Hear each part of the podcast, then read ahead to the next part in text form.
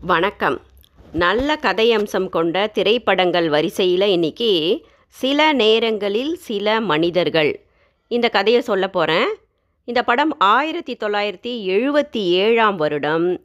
திரு. ஜெயகாந்தன் அவர்களின் சாகித்ய அகாடமி விருது பெற்ற நாவலை தழுவி எடுக்கப்பட்ட படம் இது. இந்த படத்தை ஏ. பீம் சிங் இயக்கியிருக்காரு. எம். எஸ். விஸ்வநாதன் இசையமைச்சிருக்காரு. லக்ஷ்மி ஸ்ரீகாந்த் நாகேஷ் நடிச்சிருக்காங்க. லக்ஷ்மியோட நடிப்பை பற்றி சொல்லவே வேணாம். அவ்வளோ நல்லா அருமையாக நடிச்சிருக்காங்க. கதைக்குள்ளே போகலாம். வாங்க. சென்னை. லட்சுமிக்கு வயது பதினேழு. பள்ளி இறுதியாண்டு படித்து கொண்டிருந்தாள். அன்று மாலை பள்ளி முடிந்தவுடன் நல்ல மழை. லட்சுமி தன்னுடைய பஸ்ஸுக்காக காத்து கொண்டிருந்தாள். மற்ற மாணவர்கள் அனைவருக்கும் பஸ் வந்து அவர்கள் சென்று விடுகின்றனர். வானம் இருண்டு விட்டது அவளின் பஸ் மட்டும் வரவே இல்லை. ஒரு விலை உயர்ந்த கார் அவளை நோட்டமிட்டபடியே வந்து செல்கிறது. அந்த கார் மீண்டும் திரும்பி வந்து அவள் அருகில் நின்றது.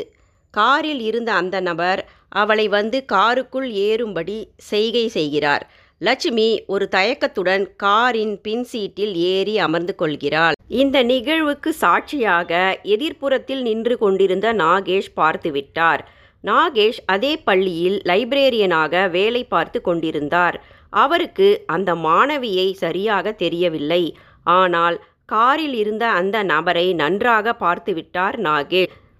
கார்காரரின் முகம் நாகேஷின் மனதில் நன்றாக பதிந்துவிட்டது. கார் ஊரின் ஒரு ஒதுக்குப்புறமான பகுதிக்கு சென்றவுடன் டிரைவர் சீட்டிலிருந்து எழுந்த அந்த நபர் காரின் பின்புறமுள்ள லட்சுமியிடம் வந்து தவறாக நடந்து கொள்கிறார். ஏனோ லட்சுமி கத்தவில்லை மறுக்கவும் இல்லை. அமைதியாக இருந்துவிட்டாள். அது பயமா அதிர்ச்சியா ஆசையா? ஏதும் புரியவில்லை அவளுக்கு. ஏன் அவள் அப்படி அமைதியாக இருந்தால் அந்த தருணத்தில்? புரியாத புதிர். அந்த நபர் காரை மீண்டும் பள்ளிக்கு அருகில் அந்த பெண் முன்பு நின்றிருந்த அதே இடத்திற்கு வந்து அவளை விட்டு சென்றது.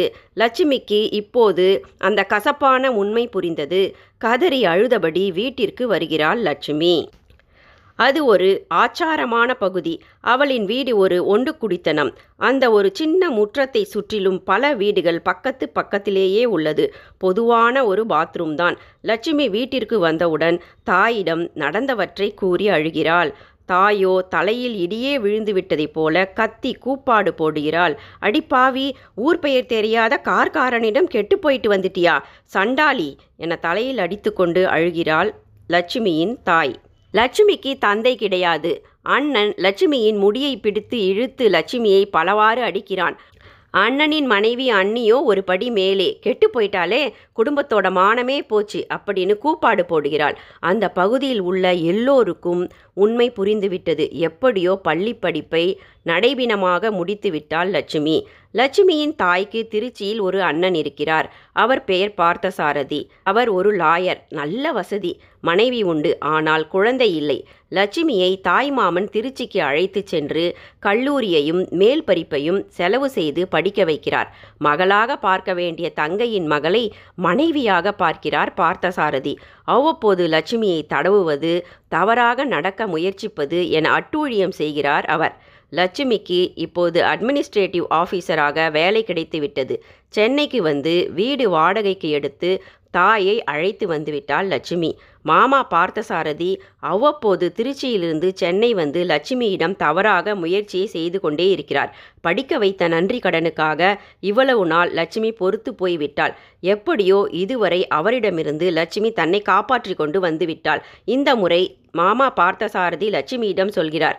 நீ கெட்டு போனது ஊருக்கும் நம்ம ஜாதி ஜனத்துக்கும் தெரியும். நீ எவ்வளவுதான் பெரிய வேலைக்கு போனாலும் நீ யாருக்கும் மனைவியாக போக முடியாது. வப்பாட்டியா வேணா போகலாம் என்னையே கட்டிக்கோயேண்டி. நான் ரொம்ப ஃபிட்டாக தானே இருக்கேன். உன் மாமி ஒரு நோயாளி. சீக்கிரம் செத்துருவா அவ. நிறைய சொத்து இருக்குது நான் உன்னையே கல்யாணம் செஞ்சுக்கிறேன்டி.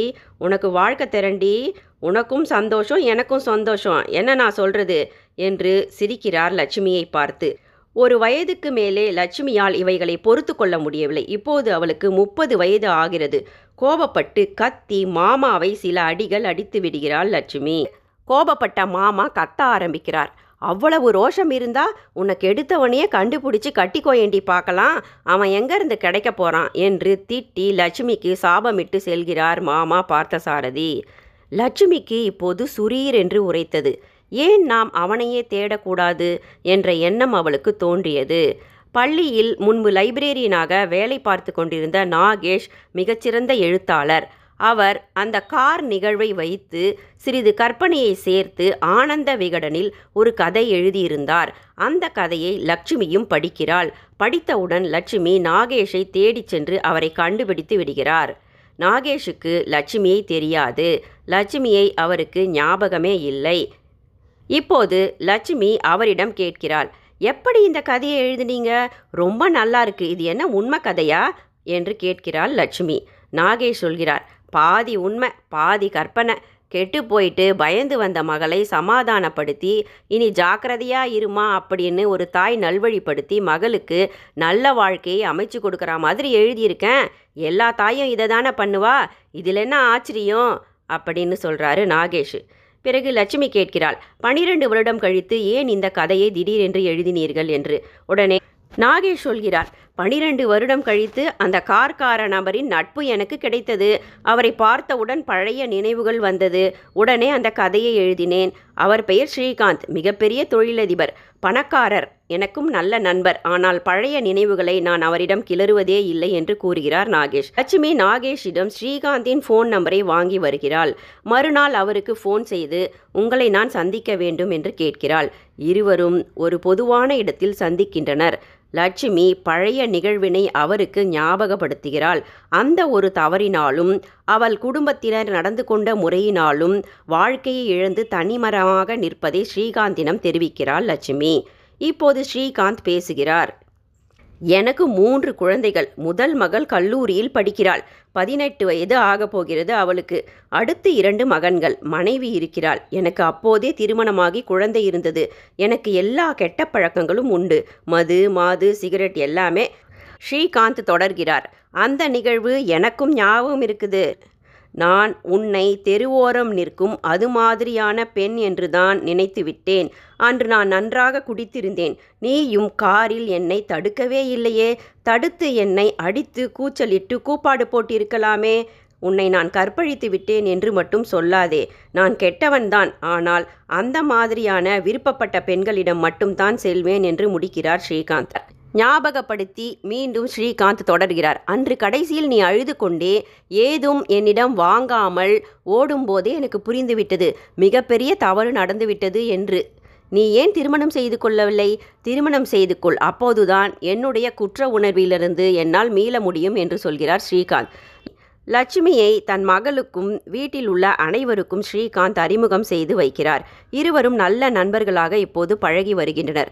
தினமும் அவளை வீட்டிலிருந்து காரில் ஆஃபீஸுக்கு கொண்டு சென்று விடுவது பின் ஆஃபீஸிலிருந்து வீடு அழைத்து வந்து விடுவது பீச் டிராமா என்று செல்வது பல மணி நேரம் பீச்சில் அமர்ந்து நேரம் தெரியாமலே பேசி கொண்டிருப்பது என இருவரும் பழகி வருகின்றனர். பல நாட்கள் செல்கிறது. லட்சுமியின் ஆஃபீஸில் கூட ஸ்ரீகாந்தை பலருக்கு தெரிந்துவிட்டது. அவர்கள் லட்சுமி ஸ்ரீகாந்தை வச்சுக்கிட்டு இருக்கா? அப்படின்னும் ஸ்ரீகாந்தின் கேர்ள் ஃப்ரெண்ட் லக்ஷ்மி அப்படின்னும் அவள் காது படமே பேசுகின்றனர்.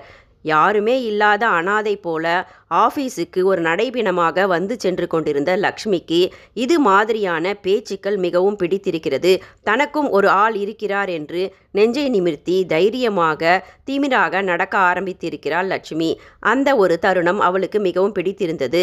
ஸ்ரீகாந்தை அவள் விரும்புகிறாள். அவனிடம் தன்னை திருமணம் செய்து கொள்ளும்படி கேட்கிறாள் லட்சுமி அல்லது வப்பாட்டியா கூட வச்சுக்கோங்க. நான் உங்களுக்கு ஒப்பாட்டியாக கூட இருக்க தயார் எனவும் தெரிவிக்கிறார் லட்சுமி. ஸ்ரீகாந்த் லக்ஷ்மியை உற்று கவனித்துவிட்டு கண்டிப்பாக சொல்லிவிடுகிறார். நான் தப்பானவன் தான். ஆனால் என் குற்ற உணர்வு போகணும்னா நீ வேற திருமணம் செஞ்சுக்கணும் லட்சுமி.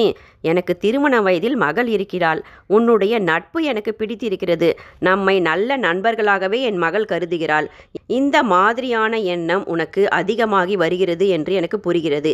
எனவே உன்னை நான் இனி சந்திக்கவே மாட்டேன் என்று ஒரே அடியாக லட்சுமியை விட்டு பிரிந்து சென்று விடுகிறார் ஸ்ரீகாந்த். அவரின் நட்பை அந்த நாட்களின் நினைவுகளுடனேயே ஆஃபீஸுக்கு சென்று ஒரு நடைபிணமாக இப்பொழுது வாழ்ந்து கொண்டிருக்கிறாள் லட்சுமி. லட்சுமியை போன்றவர்களின் உணர்வுகளை சாதாரண மனிதர்களால் புரிந்து கொள்ள இயலாது. அந்த வயதில் செய்த தவறுக்கு முழு பொறுப்பையும் தானே ஏற்றுக்கொண்டு விட்டாள் லட்சுமி. அவளால் பொய் சொல்லி போலி வாழ்க்கை புது வாழ்க்கை வாழ இயலாது. உண்மையை சொன்னாலும் அவளின் தன்மானம் போய்விடும். எல்லாவற்றிற்கும் மேலே அவள் ஸ்ரீகாந்தை கணவனாக நல்ல தோழனாக நினைக்கிறாள். அவனை மிகவும் காதலிக்கிறாள். லக்ஷ்மியை பற்றி சொல்லணும்னா வேறு இடம் தேடி போவாளோ? இவள் இந்த வேதனையில் இருந்து மீள்வாளோ? நூறு முறை இவள் புறப்பட்டாள். ஆனால் விதியின் நூலிழையில் இவள் அகப்பட்டாள். நன்றி.